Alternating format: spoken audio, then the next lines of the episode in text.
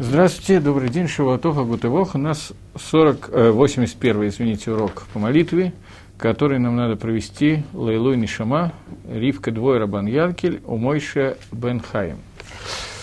Э, я бы хотел сегодня еще раз уже закончить тему Сферада Омер. И несмотря на то, что я перед уроком успел посмотреть, что я говорил на прошлой теме, что нет, и, в общем, основные вещи я сказал, но я бы хотел некоторый такой секундный урок сделать и затронуть пару вещей. Э, начну с того, что сейчас мне сделают место для вопросов, вы можете сразу же спрашивать, если захотите. Сегодня мне нужны вопросы, поэтому не стесняйтесь, пожалуйста, поскольку я хочу закончить тему сфера Даумера. Так вот, э, сегодня я... Это не то? Э, сегодня я хочу продолжить то, что мы начали на прошлом уроке. У нас было обсуждение о том, что Сферада Омер, 49 дней Омера нам надо увеличить, нам надо э, как бы литакен, исправить свои вещи и приобрести 49 кинины Тора, которые нам нужно сделать. Но я бы хотел увидеть, э, каким образом это связано с Корма номера, и даже не совсем, хотя бы чуть-чуть в общих чертах войти в то, что конкретно нам надо улучшить. Но уже появился вопрос, причем длинный. Секундочку.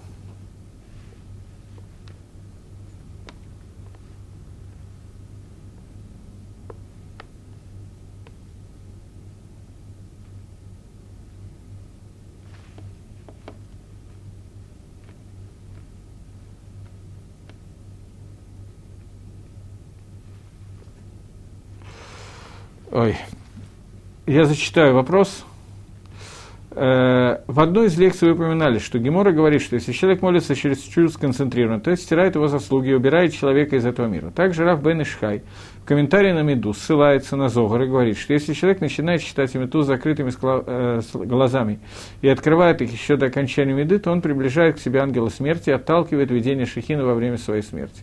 То есть, с одной стороны, молиться как можно сконцентрированно, с другой стороны, залезть в такие, не залез, можно залезть в такие дебри. Вопрос. Как определить ту золотую середину? Как молиться, чтобы это не дало обратный эффект? Нужно ли что, что-то держать в голове во время молитвы, которое напоминало бы о рамках, которые нельзя приходить. Э, во-первых, я хочу отметить, что Раф Бен Ишхай, ссылаясь на Зохар, и я говорили про совершенно разные вещи. Во-вторых, начну из скромности исключительно с себя. Э, сколько я примерно понимаю, о чем говорил я, и не до конца точно знаю, о чем говорил Раф Бен Ишхай.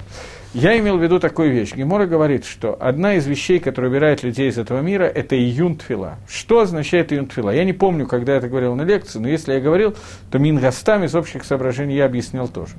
Июнтфила – это чересчур сконцентрированная молитва, имеется в виду не то, что человек должен поменьше концентрироваться на молитве или не очень сильно, это не имеется в виду.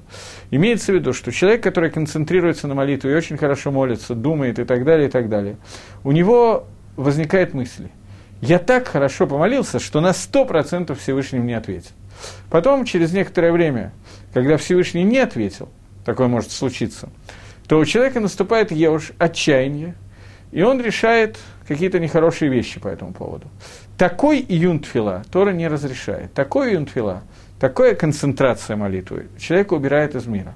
Имеется в виду, что человек Беладай должен сконцентрировать как можно сильнее, и не надо бояться, что мы сконцентрируем свое внимание на твиле чересчур сильно, я вам могу гарантировать, что этого не случится.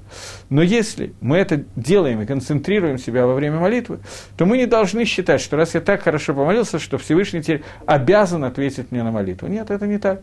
У Всевышнего могут быть хижбанот, расчеты, по которым он считает, что ему не надо отвечать на то, что мы просим сейчас. Например, Человеку хочется, я какой-нибудь заезженный пример возьму, потому что он больше всего показывает, что имеется в виду. Человеку очень хочется поехать на э, экскурсию в Индонезию. В Израиле это очень принято. И вот он молится Всевышнему о том, чтобы у него получилась такая возможность. А Всевышний знает, что если он даст ему возможность купить билет именно на этот самолет, то этот самолет разобьется, и он погибнет. Поэтому не дает ему возможности купить билет на этот самолет. А человек думает, вот я так хорошо молился, просил, чтобы у меня была возможность купить билет на самолет. Хотел найти себе подхалтурить, немножко денег заработать, а ты Всевышний сделал так, что я не смог заработать денег. Вот ты так плохо относишься к моей твиле. Об этом сказано, что человек не должен, Ютермида или Аен Батфила, чересчур быть сконцентрирован в тыле, потому что в этом случае человек может не понять хижбанот Всевышнего. Я привел пример очень простой, когда человек молится о том, чтобы он полетел именно на этом самолете, а самолет попадает в катастрофу. Ну, понятно, что таких примеров можно привести бесконечно. Приведем менее очевидный и менее понятный пример. Пару можем даже. Человек молится о том, чтобы у него была хорошая проноса, хорошая, хороший заработок. Акодыш Баругу может дать ему хороший заработок, но при этом вероятность, и такая вероятность достаточно, существует достаточно сильно, я бы сказал, что такая вероятность сильнее, чем вероятность того, что э, человек помолится, получит билет на самолет, и именно в этом самолете попадет в катастрофу. Эта вероятность довольно маленькая, но тоже существует. А вероятность того, что человек получит от Всевышнего возможность зарабатывать деньги, а после того, как он заработает, заработает какое-то количество денег и станет богатым, то у него будут такие соблазны этого мира, которые он не может выдержать, из-за этого сделает какую-то аверу, достаточно одну, а не дай бог, может еще больше, то в этом случае Акодыш Барагу часто из-за каких-то заслуг человека, не связанных с его молитвой, считает, что он не, не будет отвечать на эту молитву или ответит каким-то другим способом, на который человек совершенно не рассчитывал. Это одна из это то, что я имел в виду. Причем таких примеров я могу привести довольно много. Человек молится о том, чтобы Гакодыш Барагу сделал так, чтобы его сын был принят в какую-то очень хорошую и престижную ишиву. Если сын окажется в этой ишиве, то тогда принимается такой мальчик, с которым именно этому ребенку будет нехорошо дружить. И Акодыш Барагу не хочет сделать этот шидух, чтобы они совместились друг с другом. Поэтому Всевышний делает так, что мальчик заваливает экзамен в эту ишиву. В тот момент, когда он знал Хомер, очень хорошо, был хорошо подготовлен к экзамену, вдруг какой-то глупый ответ дает, и Рошишива его не принимает, чего-то не рассчитав. Нам кажется, что это происходит из-за того, что мы плохо молились, а поскольку мы твердо уверены, что помолились мы хорошо, то этот июн тфила может привести к отчаянию человека, и в следующий раз он будет молиться много хуже и так далее. И это то, что Маавир Атомин Галами, это то, что убирает его из мира. Поэтому человек должен понимать, что он должен молиться как можно более сконцентрированно, но при этом иметь в виду, что Гакодыш Баруху может ответить на молитву совсем не так, как я планирую. При этом я боюсь сказать, но я почти уверен, что каким-то образом Акодыш Барагу на эту молитву ответит. Только мы не всегда увидим этот ответ. Я могу привести некоторые примеры, как это может произойти, но не знаю, нужно это делать или не нужно и так далее. Но замнем для ясности. Приведу на самом деле один пример. Еще один пример я приведу. Э, пример такой, что человеку хочется быть богатым, и он хочет быть богатым, в частности, для того, чтобы... Я потом хочу ответить на Бенешхай, но неважно. Э, э, в частности, для того, чтобы он хочет быть богатым, в частности, для того, чтобы в случае, если он окажется богатым, то в этой ситуации он сможет помочь людям учить Тору, помочь платить стипендии и так далее. А Кодыш Баруху понимает, что если он будет богатый, то кроме того, что он поможет людям платить стипендию, могут быть еще какие-то минусы из этого эсока, из этого бизнеса. Поэтому он делает таким образом, что человек вместо того, чтобы быть богатым и помогать людям учить Тору, удостаивается помогать людям учить Тору каким-то другим способом. Например, собирает деньги, стоки для того, чтобы помочь человеку учить Тору и так далее. Второй вопрос, который мне был задан внутри этого вопроса, это вопрос из книги Бен Ишхай, что Бен Ишхай, сейчас я потерял, потерял Бен Ишхай, он э, говорит от имени Зогар, что человек начинает, если человек начинает читать Меду с закрытыми глазами и открывает их еще до окончания Меды, то он приближает к себе ангела смерти и отталкивает видение Шехина во время своей смерти. Здесь речь идет немножечко о другом. Здесь речь идет о том, что человек, который начал молиться с, открытыми, с закрытыми глазами, он был очень сконцентрирован во время молитвы, и в середине молитвы он немножечко расслабился. Об этом идет речь, что в, этом, в этой ситуации, поскольку человек, который находится на достаточно высоком уровне твилы в этот момент, молитвы в этот момент, то Рядом с ним пребывает Шехина. В тот момент, когда он открывает глаза и начинает чесаться, рассмотреть по сторонам и думать, успевает ли он э, позавтракать перед тем, как надо сделать то-то, то-то и то-то, или многие другие мысли, которые могут быть у человека во время молитвы. Например, вдруг он вспомнил Тосфос, который он учил, и именно в этот момент он понял пшат в Тосфос, что тоже нехорошо, потому что во время молитвы надо думать не о Тосфос, а о той брахе, которая сейчас в Миварех, и это является Гесихдат, то в этот момент, когда человек открывает глаза, и вместо того, чтобы сконцентрирован на молитву убирает свою концентрацию, то поскольку до этого его концентрация была достаточно высокая, то это может повредить его контакту с Шехиной и так далее. И это может Леарер, Малахамавит, Гуа Яцергора, она же Яцергора и так далее. Здесь речь идет не о том, что надо начать молитву с открытыми глазами и с самого начала молитвы не думать о том, о чем я молюсь, а думать на посторонние темы. Об этом никто не говорит. Бен Ишхай говорит человеку, который, если ты смог сконцентрировать свое внимание в начале молитвы, попытайся не потерять этого, этой концентрации и продолжать так же. Таким образом, обе эти галахи, которые я привел от имени Гемора, и которые Бенешхай привел от имени Зохара, не говорят о том, что есть какая-то граница в концентрации молитвы. Она говорит о том, что когда ты начал, ты должен попытаться продолжить, это Бенешхай, это Зохар. И то, что я хотел сказать, я хотел сказать, что человек, молясь, не должен рассчитывать на то, что Всевышний сделает точно так, как он хочет из его молитвы. У Акодыш Барагу могут быть свои хижбанот, свои расчеты. Следующий вопрос – появился, я видел. Но уже исчез, нет, еще не исчез. Человек молится о каком-то другом человеке и вскоре видит, что, том, а как, что о том, ком он молится, все хорошо. И вскоре приходит мысль, вот, ну, хорошо молился, у него все стало хорошо. А вопрос-то в чем? Тут я даже не удостоился увидеть вопросы. Ну хорошо, человек помолился о ком-то, и у кого-то все хорошо. Должен ли он считать, что это сила моей молитвы такое сделала? Э, да, должен. Он должен понимать, что это может быть не только от него, но он должен понимать, что сила его молитвы тоже может участвовать в этом. Иначе будет Еуш, он должен понимать, что его молитва может помогать. Ингахинами. Но он не должен рассчитывать, говорить, что это только моя молитва, так я такой праведник и так хорошо сделал. Вероятно, у этого человека есть заслуги, вероятно, он тоже молился, но тем не менее, молиться надо. Если есть результат, то это очень приятно и так далее. Окей. Это два вопроса, которые меня показали, я возвращаюсь, если нету больше вопросов, то я возвращаюсь к Сферада Омеру, к расчету дней, к тому, о чем мы говорили. В прошлый раз я закончил свой урок тем, что сказал, что в Сферада Омер мы приносим в память, мы считаем сегодня Омер в память о э, Корбан Омера, о жертвоприношении Омера, который приносится Ламахарада Шаббат на завтра после Шаббата. После того, как был Шаббат, мы приносим. Шаббат – это Йомтов, говорят наши мудрецы. Дерихагав Дздуким – они считали, которые не признавали Тора Шабальпе, они считали, что Омер всегда должен приноситься, первый день Омера приноситься всегда после Шаббата, потому что в Торе сказано завтра после Шаббата. Они не признавали Драшу, что завтра после Шаббата это Йомтов, и Шаббат тоже, э, Йомтов тоже называется Шаббатом, поэтому они делали все от них возможное, чтобы Пейсах всегда выпадал на Шаббат. И делали Гиштадлут, делали попытку даже посылали лжесвидетелей, которые говорили о том, что видели рождение новой Луны, для того, чтобы неправильно зарегистрировать, когда начинается Пейсах, чтобы Пейсах был всегда в шаббат. Хазаль, наши мудрецы Даршим, они, естественно, не согласны с Дуким. Пейсах может быть любой день. Йомтов, он тоже называется шаббатом, и Ламахарат и шаббат имеется в виду на завтра после приношения умера. Но здесь возникает вопрос, если возможно такая ошибка, понятно, что устная Тора нам говорит о том, что Мидрашими, комментаторы говорят о том, что Шаббат в данном случае имеется в виду Йомтов. Но если возможно такая ошибка, и Цдуким ошибались, то почему Акодыш Барагу не написал в Торе слово Йомтов, а написал в Шаббат? Можно было написать на завтра после Пейсаха, на завтра после жертвы, на завтра после жертвы Пейсаха, на завтра после Йомтова. Можно было много-много вариантов написать, которые, каждый из которых на первый взгляд подходит. Почему Тора выбрала необходимым написать именно Ламахарада Шаббат, несмотря на то, что это могло привести к ошибке.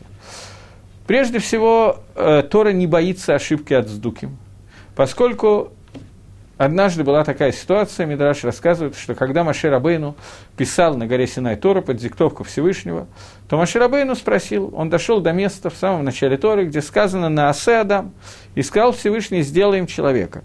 И сказал э, Маше Акодыш Барву, зачем ты даешь для еретика, для еретиков возможность такой ошибки, которые сказа, скажут, что в Торе написано во множественном числе «сделаем человека» и будут говорить, что богов много. Ответил ему Всевышний «пиши». Тот, кто хочет ошибаться, будет ошибаться. Он не ответил, что я дал место ошибки. Он сказал, что только тот, кто хочет ошибаться, будет ошибаться. Но я написал в Торе «На асе дам, сделаем человека», для того, чтобы научить мусару, моральным качеством, что старший должен советоваться с младшим, чтобы люди знали, что сотворив, творя человека, я советовался с ангелами. Поэтому написано на Аседа, мы вместе с ангелами сделаем человека. И здесь написано Ламахарада Шаббат, несмотря на то, что это дает Дздуким возможность ошибиться. Всевышний примерно по, на, по тому же принципу сказал, тот, кто хочет ошибаться, будет ошибаться, но мне нужно сообщить какую-то информацию. И вот эта информация, что это должно случиться ламахарад гашабат. А нам с вами сейчас надо попытаться понять, что означает это слово шаббат, почему это должно быть именно шаббат, почему Йомта в данном случае назван шаббатом, и в чем суть этой швиты, этого шаббата. Для того, чтобы это сказать, я хочу использовать такую вещь. Э, я надеюсь, что то, что я объясню, будет понятно. Я немножко залезаю в такие дебри, может быть, чуть более сложный язык, поэтому я постараюсь это пояснить. Если вначале будет не совсем понятно, то не пугайтесь. Есть Аризаль, который говорит, что дни Сферада Омера, кто такой Аризаль, мы более или менее знаем, но на всякий случай я сообщаю. Аризаль – это крупнейший еврейский мудрец э, времен, тех же времен, как Шульханорух. Они были жили в Цфате вместе с Шульканорохом, с. Это была такая крупная команда, которая жила в городе Цфате. И вот Аризаль, э, которому приписывается большая часть трудов по современной Кабале, э, который по традиции получил Бакабала от Ильяу Анави какие-то вещи и передал их, и сами Китве Резаль, они очень тяжелые, они записаны уже его учениками, одним, двух, двумя, в основном одним его учеником, но на них имеется много комментариев, по которым уже можно каким-то образом что-то разобрать, поскольку Аризаль передал это Равхайм Видулю, он передал это в виде мушалим, примеров, и иногда из этих примеров мы что-то можем учить, как правило, мы не можем учить ничего, но, тем не менее, попытаемся войти в одну из вещей, которые сказал нам Аризаль. Аризаль пишет, что дни Сферада Омера – это дни, которые соответствуют превращению э, Мухин де Гадлус. Переведем это на современный русский язык, а потом немножечко объясню, что я имею в виду. Мох – это происходит от слова мозг, гадлус – от слова гадоль. Мозги, которые, мозги должны стать большими. Это дни, которые мы должны сделать большие мозги в отличие от маленьких мозгов. Есть мохин ктаним, есть мохин гдалим, есть мох э, большой и мох маленький. Так вот, эти дни от Пейсаха до Шивота должны привести к мох гадоль. Все сразу стало понятно. Немножечко попытаемся объяснить это на нашем языке, более простом языке. Я хочу обратить ваше внимание на то, чего я, э, чем я кончил прошлый урок. Я сказал, что э, Корбан, который приносится, корбан номера, который приносится, это корбан, который приносится из ячменя. Ячмень – это э, еда, которая предназначена для еды животного, а не для еды человека. Есть всего два жертвоприношения из минуход, которые приносятся из ячменя.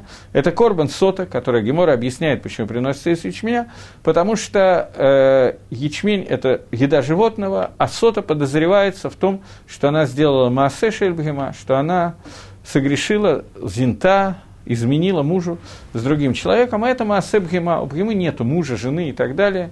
Они скрещиваются с кем попало, и если женщина сделала это Авейра Эшетыш, то это Маасеб Гема, это называется действие, равнозначное действию скотины. Поэтому ее корбан, ее жертвоприношение, это жертвоприношение из еды, которая предназначена для скота.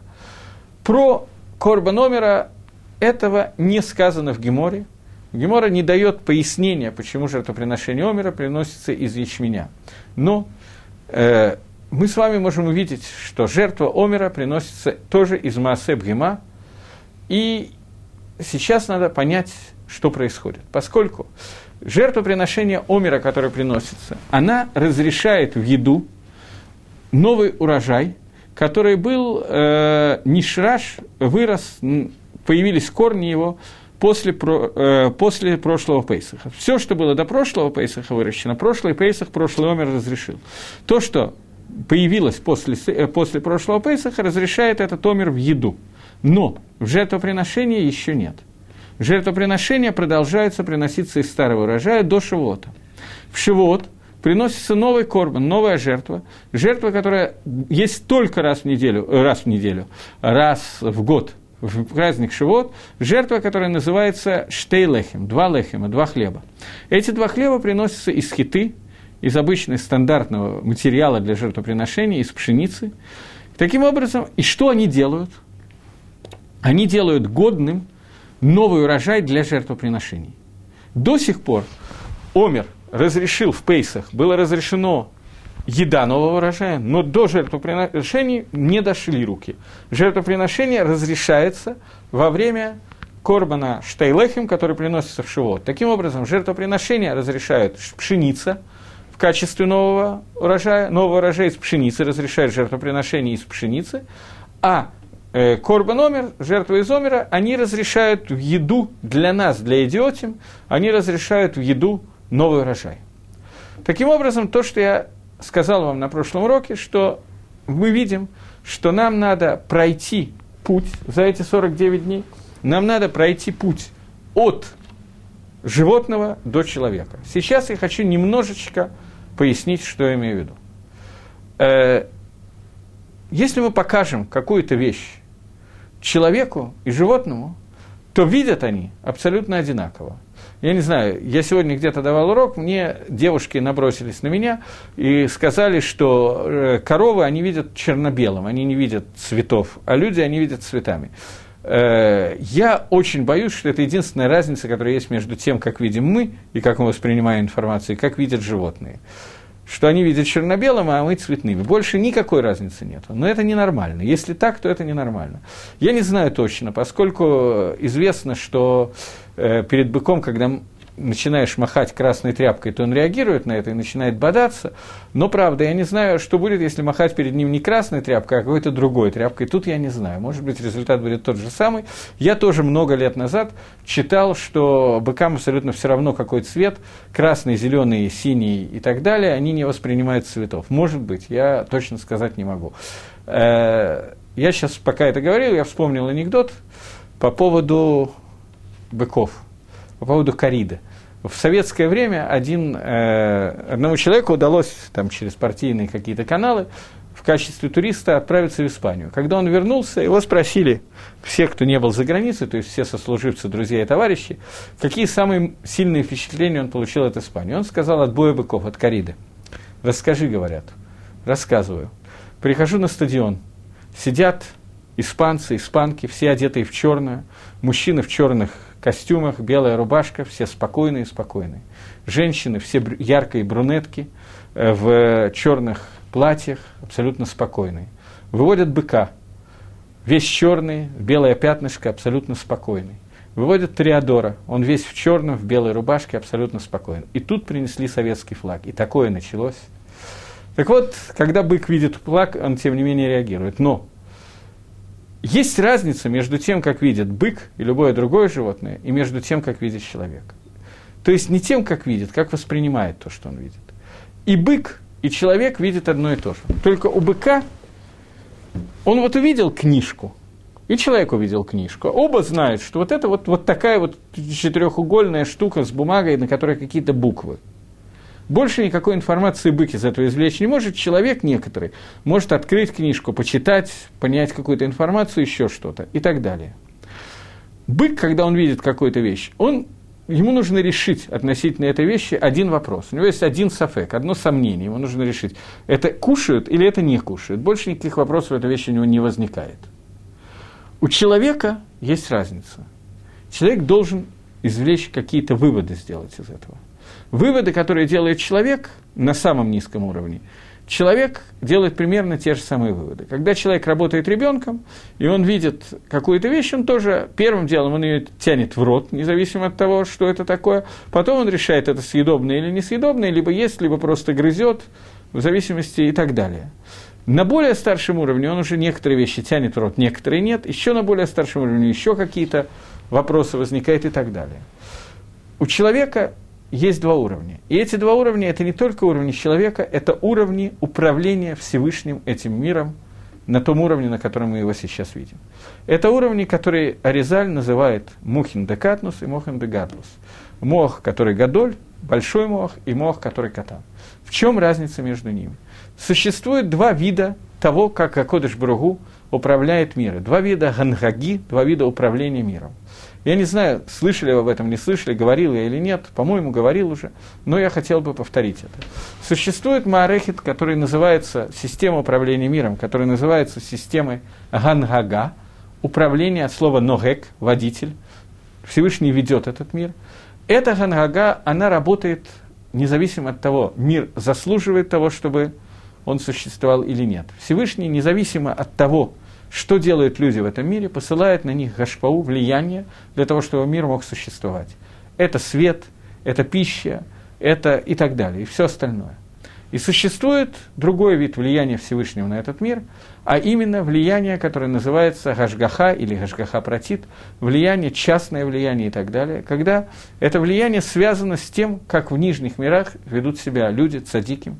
Если это цадиким делают какие-то действия мицвод, делают действия, связанные с э, желанием Творца, то они в соответствии с каждым своим действием привлекает к себе и ко всему миру какой-то атрибут Всевышнего, какое-то влияние, которое исходит от Творца. Если они этого не делают, то они не привлекают этого атрибута. Таким образом, идет вот эта вот система влияний двух управлений миром, система общего управления и частного управления – это две системы, которые Всевышний управляет этим миром. Наряду с этим, эти же две системы называются еще одним способом управления – Одно, один из них называется Гангага Хицанит, другая Гангага Пнемит.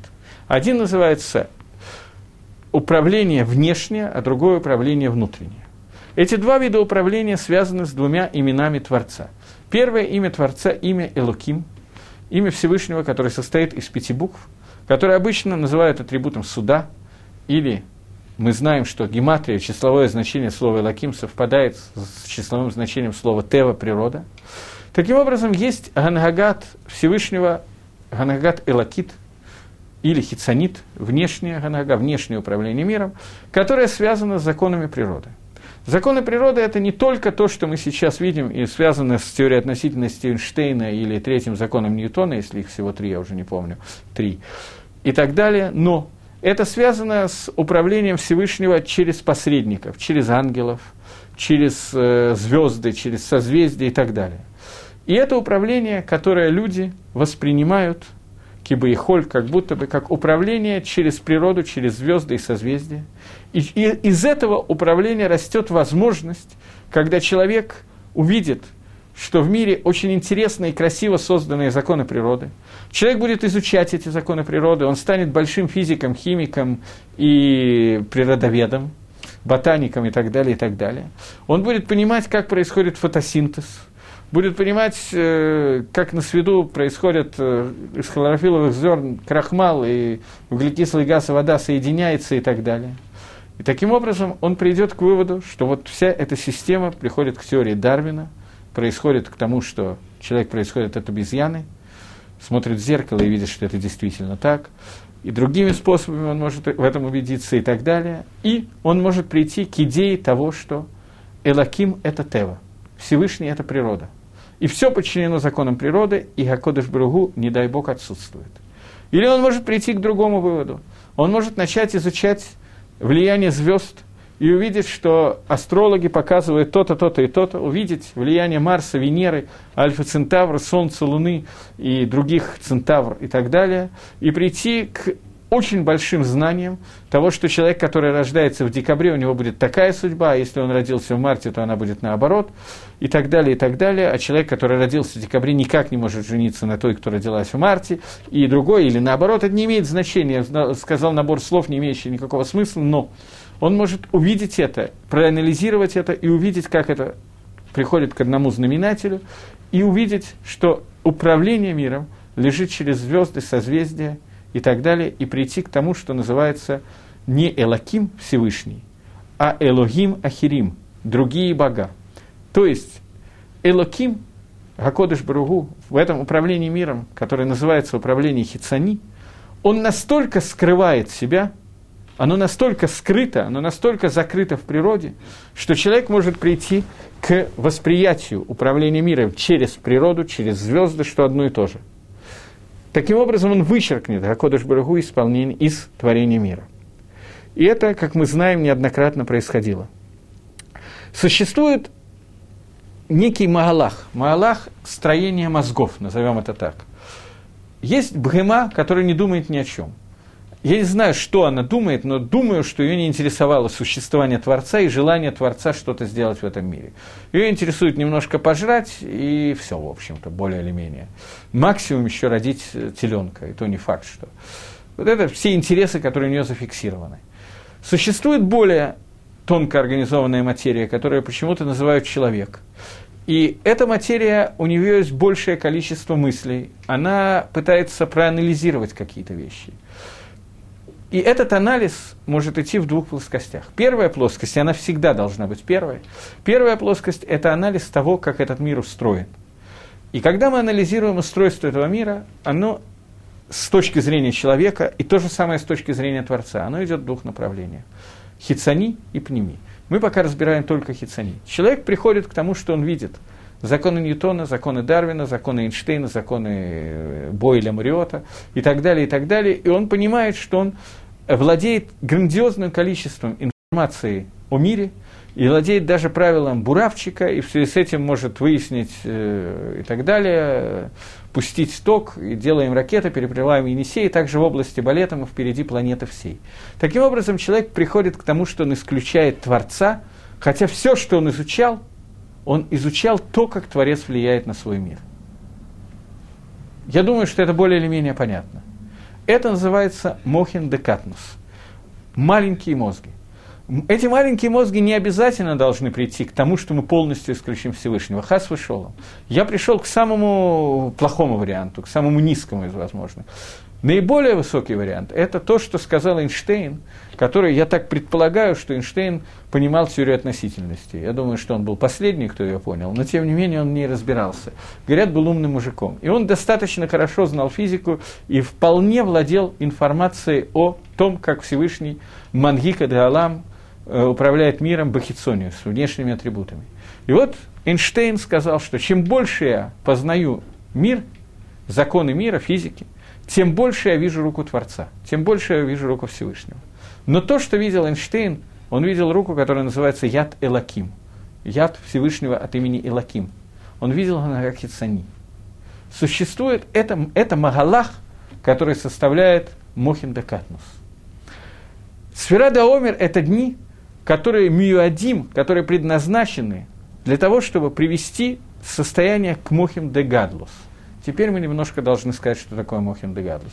Я извиняюсь, что я ввел эти два термина, но мне кажется, что они достаточно понятные, когда их объясняешь, а из них я хочу еще какие-то вещи объяснить. Мохим де гадлус – это состояние, когда начнем с человека, мы обсуждаем человека, когда Всевышний видит руку Всевышнего но уже руку Всевышнего в виде юткой и вавкой. Имя Всевышнего из четырех букв, которое является Ганагапними. Он видит управление Творцом этого мира не через Теву, а лымалами Дерегатева, выше, чем законы природы. Когда нужно понять еще одну вещь, что когда сегодня кто-то скажет, что я вижу руку Всевышнего, как управляет Лмалами Дерегатева, сегодня, как правило, он... Э, ладно, промолчим на, на эту тему замнем для ясности. Но, когда Гакодыш Барагу открылся Маширабейну на горе Синай, то он сказал много интересных вещей, в том числе он сказал ему, что я раскрылся тебе в имени Юткой Вавкой, в имени четырехбуквенного имени Всевышнего, которое не произносится, как не раскрывался Аврааму Искаку, потому что имя раскрывался только под именем Кель Шакай. Но Шми Гашем, Лона Датилахем. Но Шми, вот это вот имя Юткой Вавками, я им не сообщал. При этом в Торе упоминается имя Ютка и Вавка задолго до этого. Но Гакодыш Баругу, Авраам, Исхак и Яков видели Яд Гашем не через Ютка и Вавкой, а через имя Илаким. Почему? Потому что существует два вида гангаги этого мира, два вида управления Всевышнего этого мира. Управление через Юткой и Вавкой возникает после Ицият Мицраем, после выхода из Египта. Это управление внешне выглядит как управление через Маарехет Нисим. Управление через путь чудес. Когда природа как просто отступает когда-то в сторону закона природы. Как, например, чтобы далеко не ходить, крест Ямсу, рассечение моря. Последняя служанка вам Израиле видела в этом рассечении больше, чем видел э, пророк Ехискель, когда он видел колесницу Всевышнего. Они видели управление миром, они видели это. Э, мы сегодня не очень. Так это то, что сказано в Торе, что Шми Гашем Лонадатилахем. Они не знали Шми Гашем. Авраам, Искак и Яков не могли технически увидеть управление миром через атрибут Ашем, потому что в этот момент этот атрибут не был раскрыт. Он был раскрыт вот сейчас, в наше время, вот в эти вот дни Сферата Омера. Это и мы, когда дни, которые раскрывается атрибут Мохин де Гадлус, когда Всевышний управляет миром таким образом. И, соответственно, мы можем это, это воспринять другим образом. Понятно, что мы сегодня можем воспринять меньше, чем Шивха, которая была во время Криас Ямсов. Это мы понимаем, это не проблема. Но что имеется в виду, что раскрывается в этом? Есть законы природы, которые раскрываются именем Лаким, и о них мы уже поговорили. Есть другое управление миром, когда управление миром – Нисим, чудеса, влияние Всевышнего, Неснистер, Неснигла, просто влияние Всевышнего, раскрывается в зависимости от того, как цадиким в этом мире себя ведут. От любой митцвы, которая делает цадик в этом мире, начинает зависеть самые разные вещи, касающиеся его лично и касающиеся всего мира. И вот это вот гангага, которая называется гашгаха, вот это вот гангага пнемит, это внутренняя ганага, она называется в терминах Кабалы Мохим де Катмос. Но она нам известна, она описана во многих местах и так далее, и понятно, о чем я сейчас говорю. Дни Сферада Омера – это дни, когда раскрывается вот это вот Ганага, вот это вот творение. Поэтому, когда мы доходим до состояния Шивота, состояния дарования Торы, то Корбан, жертвоприношение Шивота, которое нету ни в один другой день, это жертва штейлехем, это жертва двух хлебов, которые разрешают для жертвоприношений весь новый урожай в Мигдаше. Это жертва, жертва, которая Махаль Адам. Если для того, чтобы э, еда человеческая, если для того, чтобы разрешить человеку в пищу до сих пор э, новый урожай нужно было Маахаль Бхема, нужно было пища животных, поскольку сейчас обсудим почему, то для того, чтобы разрешить сейчас нам в пищу, не нам, а в жертвоприношение, то нам нужна пища человека. Теперь попробуем немножечко объяснить, что я имею в виду. Я уже сказал, что животное и человек видят одно и то же, но выводы они делают абсолютно разные. Не только по той причине, что человек умеет больше анализировать, э, по этой причине в основном. Для человека есть другая навкамина, другая разница из того, что он видит, чем у животного. Если животное видит компьютер, у него, как правило, не приходит в голову идея, что он может, э, я не знаю, посмотреть какое-то кино по компьютеру, потому что можно войти в какую-то программу. У человека оно может возникнуть, это нормальное явление, что эти мысли возникают. И так далее. Животное не планирует по скайпу учить Тору с другим человеком или с другим животным. Человек планирует. Это разница между нами. Но переход, эта разница, она занимает 49 дней, и нам надо увидеть, что я имею в виду. Э, когда на седьмой день после выхода из Египта Амисраэль дошел до Ямсуф, до моря, то в это время э, море расступилось, и евреи вошли в море. В этот момент египтяне бросились за ними, и Всевышний хотел обрушить море, и чтобы все египтяне утонули. Э, тогда Сар Мицраим, ангел, который отвечал за народ Египта, обратился ко Всевышнему и сказал ему, «Акодыш Бру, ты хочешь сейчас утопить всех египтян и спасти весь Амисраиль?» Майшно эло ми эло. Чем отличаются эти от этих? Этих ты топишь, этих ты спасаешь. Чем они отличаются друг от друга? Гарей эло авдева дазара, в эло авдева дазара. Эти служат идолам, и эти служат идолам. Май матараитабаза. Есть несколько ответов на этот вопрос. Основной ответ на этот вопрос, который дается в книге Зогар, я не читал это в Зогаре, я видел цитаты. А Кодыш Барагу чуть-чуть раньше, когда Маширабейну обратился ко Всевышнему с молитвой, что египтяне сзади, справа, слева болото, что нам делать? Помоги нам, Всевышний. Всевышний сказал, войди в море. Начал Маширабейна молиться, чтобы море расступилось. Всевышний ему сказал, что ты молишься? Схута твоей молитвы не хватит. Награды за твою молитву недостаточно, чтобы море расступилось. Идите спокойно в море. Баатика талия. Это не зависит от вас, это зависит Баатика. Что такое Атика? Атика – это мера управления Всевышним этим миром, сфера, которую он управляет, настолько высокая, что она является как бы почти что хесед гамур, почти стопроцентный хесед. Баатика талия. Нету схута Амисраэля на существование – Бедерих Тева, не только Бедерих Тева, в обычном смысле управления миром, когда эта атика не проявляется, в обычном мире управления миром нет никакой разницы между евреями и египтянами. Элу Авдева Дазара, Элу Авдева Дазара. И те, и другие идолопоклонники, нету разницы. Где-то на очень высоких высотах не с хутом Израиля определяет, не, награ... не заслугами Израиля определяет, а то, что Акодыш Барагу нас выбрал. А Израиль должен пройти туда.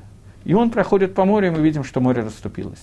Не без хутейну. Это один из Мидрашим. Я понимаю, что вы, может, слышали и видели другие Мидрашим. Я не спорю с этим. Но я сейчас иду по этому Мидрашу, и я вас уверяю, что особенного махлокиса между Мидрашим нету на эту тему. И вот получается ситуация, что для рассечения моря, для выхода из Египта наших заслуг не хватает. Мы, не отли... мы находимся на 49-й ступени падения. Кто мы и где Тора? Какой кэшер? Но нам нужно прийти за эти 49 дней, прийти к состоянию, когда мы можем получить Тору на горе Синай, когда между нами и Торой будет какой-то кэшер. Другими словами, нам нужно за эти 49 дней пройти состояние от Бгемы до Адама. Расстояние довольно большое. Поэтому эти 49 дней являются днями, когда Гакодыш Баругу меняет управление миром. А поскольку мы знаем, что Всевышний Мигалхим, пути управления миром, которые Гашпаот, э, влияние Всевышнего, они повторяются из года в год. Частично они повторяются. Понятно, что по-разному. Но та Гашпа, которая, то влияние, которое дал Всевышний в 49 дней сфера Даомера перед дарованием Торы, и то влияние, которое он дал во время дарования Торы, Кеэйн, подобные этому влиянию, идут каждый год. Понятно, что не те же самые, но подобные этому идут каждый год – из года в год по еврейскому календарю эти дни похожи, потому что влияние Всевышнего похоже в эти дни, то дни Сферада Омера – это дни, когда Кодыш Барагу меняет Гангагу, меняет управление миром, раскрывает пнемиют управления миром, внутренность управления миром. Что мы черпаем, что мы должны увидеть, что мы должны получить от этого Гангаги основное, главное, что есть в этом мире, в этом, это мы должны увидеть и худ Брагу, единство Всевышнего. Это то, что должно раскрыться нам в эти дни, и тогда мы рауим ли кабель Тора, тогда мы годны для получения Торы. И это то, к чему должны нам привести эти 49 дней. Понятно, что независимо от нашего поведения, это тоже надо понять, независимо от того, что мы делаем, Всевышний раскрывает в мире эту ганагу, это управление. Но понятно, что есть Микабль, есть тот, кто принимает ее. Поэтому мы должны для себя раскрыть единство Творца в этом мире. Понятно, что сделать это с каждым годом в какой-то мере все труднее и труднее. Не знаю, труднее и труднее. Я сказал, я тут же сомневался. Если прошлые века было очень трудно избавиться от понятия идолопоклонничества, поскольку имя Элоким раскрылось Баванатейну Арабим из-за наших грехов раскрылось как Элогим Ахирим, как другие бога, и мы видели силы природы, каждый из которых управляет чем-то. Мы видели этих идолов как, как богов – Поэтому, скажем, те, кто помнит еще программу из курса средней истории, истории древнего мира, средних классов или младших классов, я уже не помню, когда я учил, есть такое понятие Авойда Зойра Олимпа, когда каждая звезда соответствует, планета соответствует одному из богов Олимпа и так далее. И они видели, эти, как каждый из них управляет какой-то силой природы. Если Марс, или в Греции был Аполлон, а в в Риме Марс, он э, отвечал за войну, поскольку планета Марс, она Маадим, она красноватая, она отвечает за пролитие крови, то понятно, что человек, который родился под Марсом, он имеет соответствующие медот, меры, качества и так далее, и так далее, Венера за красоту, выхула-выхула и так далее, и так далее. То сегодня такого нету. Но сегодня у нас новое испытание. Вместо испытаний для поклонничества такое, какое было в их время – у нас есть испытания теории относительности, теории Ньютона и так далее. Мы понимаем мир. В этом мире, так как мы его понимаем, когда мы учим, киба и холь, не дай бог, мы не видим места Творцу. Для этого надо быть Эйнштейном, чтобы увидеть, что все законы природы, которые он изучает, только подтверждают руку Всевышнего. Но он это видел через Элаким, он это не видел через Гавая, через Йоткейвав. Мы, мы должны за эти 40 дней, 9 дней, дойти до состояния, когда мы видим из истории того, что происходило во время Ицият Мицраем, из того, как умирали ученики Раби Акива, через которые было передано Тора Шабальпе, из того, как мы считаем Омер посредством наших мицвод, мы должны дойти до того, что мы понимаем понятие Ихудашим, единство Творца. В наиболее яркой форме в Танахе это было а, описано в тот момент, может быть, не в наиболее яркой форме, мне легче всего изобразить это, на примере Танаха, когда Илья Уганови э, пришел во время Нихума Вейлем, посещ... э, надо начать чуть раньше. Когда Иешуа завоевывал Эрец Исроэль, то Иешуа сделал херем, запрет на строительство Ирихо. Ирихо был разрушен, поскольку во время штурма Ирихо произошли различные вещи, были взяты от Херема и так далее, то Ирихо, то э, э, бен Нун сделал херем запрет на строительство Ирихо. Во время царя Ихава главный военачальник Ихава получил распоряжение э, построить Ерехо. Во время Херема было сказано, что человек, который будет строить Ерехо, у него блет сын. У этого человека, который строил Ерехо, умерли семь сыновей. Во время Нихума во время э, утешения скорбящих, Илья Анови пришел выполнить мицу, несмотря на то, что этот человек сделал такое нарушение. Он вельможа и так далее. Илья Анови пришел к нему и столкнулся там с царем Ихавом. И Ихав спросил его, что выше, проклятие ученика или проклятие учителя – Понятно, что проклятие ученика. Машир Абейну сказал, что если вы будете, э, какой вопрос очень мелко, я не вижу, если вы будете очень, э, пло, если вы будете поклоняться идолам, то не дам я земле вашей дождя, как мы читаем Шма. И несмотря на то, что проклятие, которое дал Маше, люди поклоняются идолам, дождь идет. А Яшо дал проклятие, и вот такое происходит. Значит, что это не связано с их проклятиями. Тогда Илья Нови сказал – что с этого времени больше не будет дождей. И на два года была тяжелейшая засуха. И Всевышний сказал Ильяу Нави, выйди и приди к Хаву, вызови его. И Ильяу Нови встречается с пророком Авади, посылает его к Хаву и приглашает Ихава со всеми жрецами Бааля, которым в тот момент поклонялись э, израильтяне, Амисраэль, приглашает их на гору Кармель для известного состязания, которое произошло между Ильянови и жрецами Бааля – они взяли двух телят, бросили жребий, какой теленок будет Всевышнему, какой теленок будет Баалю. Первому приносили в жертву теленка Баалю. Его принесли в жертву, и Ильяу сказал, что тот, с кем Всевышний, пусть он принесет эту жертву, и огонь сойдет на эту жертву с неба.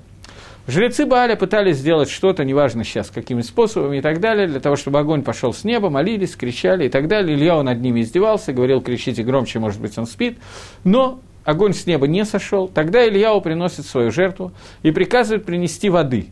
Воды принесли такое количество, что э, водой, которой он полил эту жертву, она стекала с горы Кормили, там людям было по колено воды. То есть все было заполнено этой водой.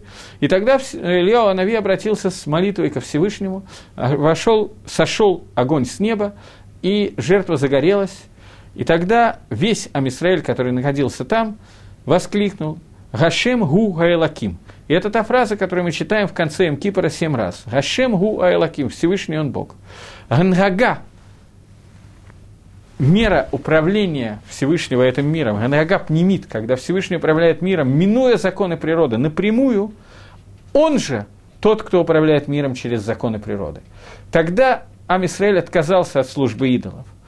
Это Ихуд Шельгакодыш Бараву, это проявление Ихуда единства Творца – и вот а вода, основная авойда этих дней, основная то, что мы должны достигнуть в эти дни, это мы должны дойти до чего-то в том состоянии, когда мы будем понимать, что Гашем Гу Гайлаким, что Гангага природы, которую мы видим вокруг, это та же самая Гангага. Она ничем не отличается от управления Всевышнего Гангага Пнемит, внутреннего управления Всевышнего. И это особенно трудно сделать, когда это внутреннее управление Всевышний не раскрывает Баванатейну Гарабим. Но это наша авойда, то, к чему мы должны стремиться дойти до Шавуота. Это основная часть авойды этих дней, 49 дней. Это авойда Баймуна – конце Гемора Мака сказано, что Всевышний в конце дней сделает так, что поскольку людям будет очень тяжело сосредоточиться на всех мецвод, а соблюдать мы должны все равно все мецвод, но Всевышний сделает так, что через одну мецву мы достигнем возможности каким-то образом расти и, возне... и соединяться с остальными мецвод. И это основная мецва, на которую мы должны обратить свое внимание, это эмуна, шинаамар, цадик баманатоти и ихе. Праведник в своей вере будет жить. Так вот это основная авойда этих дней, авойда иммуны, которая придет, веры, которая придет на тот уровень, что мы сможем сказать «Хашем Гуха Элаким». Всевышний внутреннее управление. пними, скрытое управление миром, оно соответствует открытому э, внешнему управлению миром. И это то, к чему мы должны дойти до Шивота. Э, мы, когда считаем Омер, мы считаем 49 дней. 49 дней – это 7 сферот умножить на 7. Каждая сфера разделяется на 7. Таким образом, у нас получается 49 сферот, то есть 7 и 7 – 49. Каждая сфера на 7 в Хесаде есть 7 сферот, в Гуре 7 и так далее. Я, естественно, не буду входить в то, что каждый из дней мы должны ли такен какую-то конкретную вещь. Алвай нам хорошо, если мы будем понимать, что именно мы метакним, а не каждую конкретную меду, это тоже хорошо, но в это я боюсь, что мне тяжело войти, и вам тоже тяжело войти. Поэтому не будем в это входить. Но, тем не менее, какой-то небольшой кивун я хочу, чтобы мы увидели. Первая неделя сфера Даомера – это неделя Пейсах.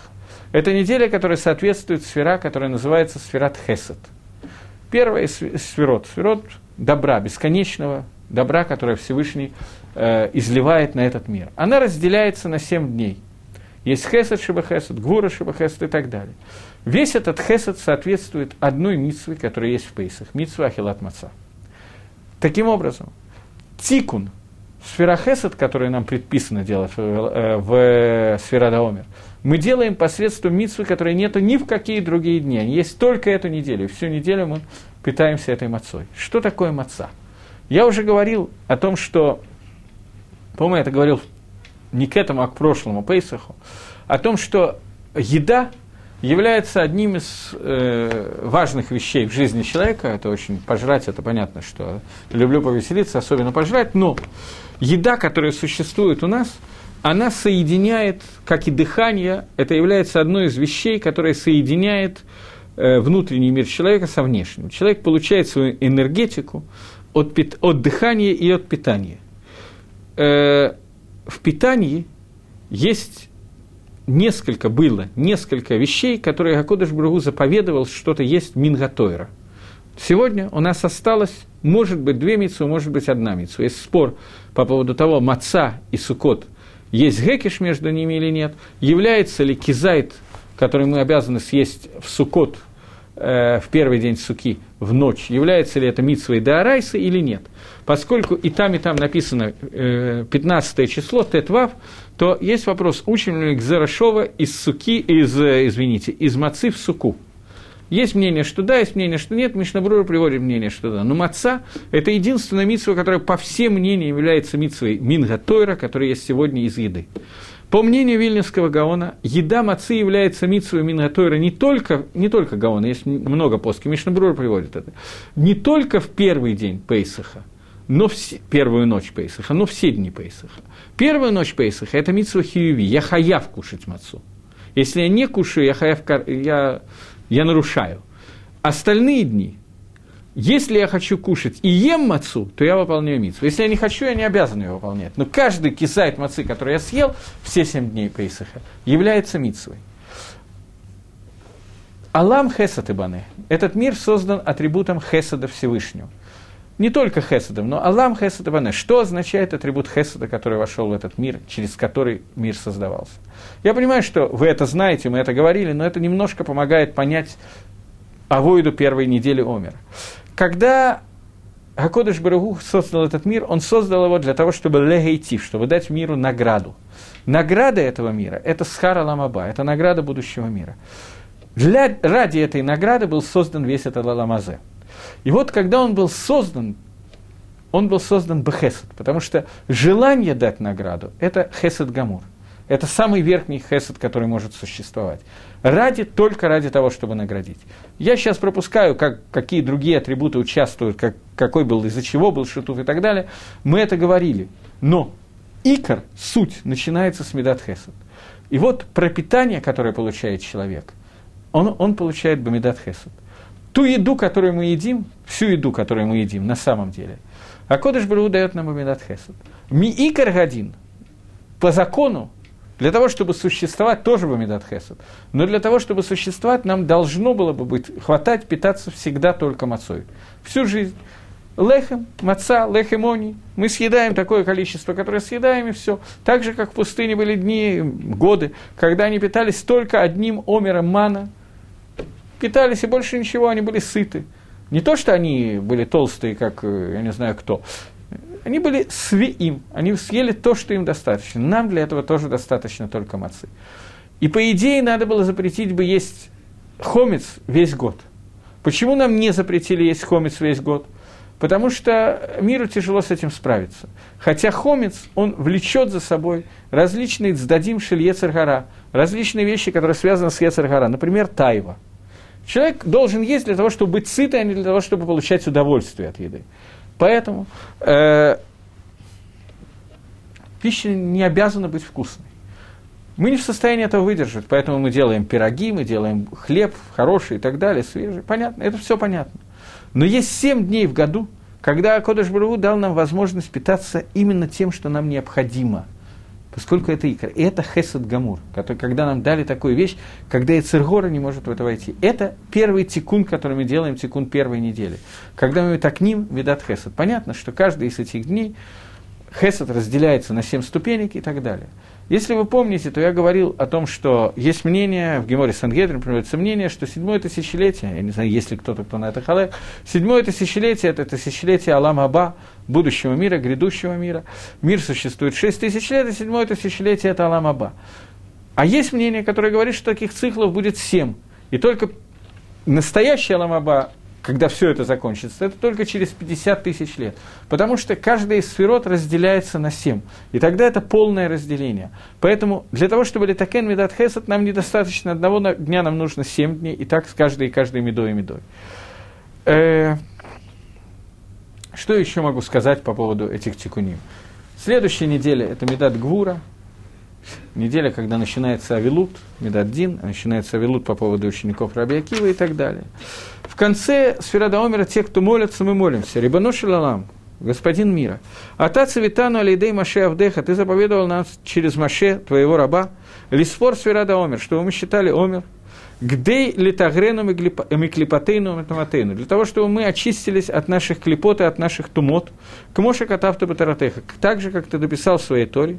Что ты написал в Торе? Васафарта лахами махарат шаббат мием и веехам и томер от И считайте на завтра после шаббата, э, после того, как вы принесете омер от нуфа, шема шабатот мимот тиена. Это будет шева шабатот мимот, семь шабатот цельных. От, от Мимахарада Шабата Швиисти с Перухами Шимьем. До последнего Шабата Швииса, седьмого Шабата, будете считать 7, 7 э, э, ну, Хамишим Ньем, 50 дней, для того, чтобы вы очистили ваши души народа твоего Израиля от той зугмы, и поэтому пусть будет угодно перед лицом твоим, Ашем Всевышний Бог наш и Бог наших отцов, чтобы мы удостоились той сферой, которую мы считали сегодня, очистить вот эту вот сферу, например, Гвура Шибахесад, неважно какую, и мы очистились и осветились к душе, верхней душе, посредством той шефы, того влияния большого, которое ты влияешь на всех, на все аламот, на все мира, и чтобы мы могли очиститься благодаря этому влиянию этих душ. Есть те, кто читает этот филу, есть те, кто не читает этот филу. Я хочу обратить, у меня уже почти нет времени, поэтому я хочу обратить ваше внимание на то, с чего я начал. Мимо Харада шаббат, на завтра после шаббата. Что такое шаббат? Йомтов тоже начинается шаббатом. Пхинат шаббат – это пхина, это суть того, что все шав, все возвращается, все метаге.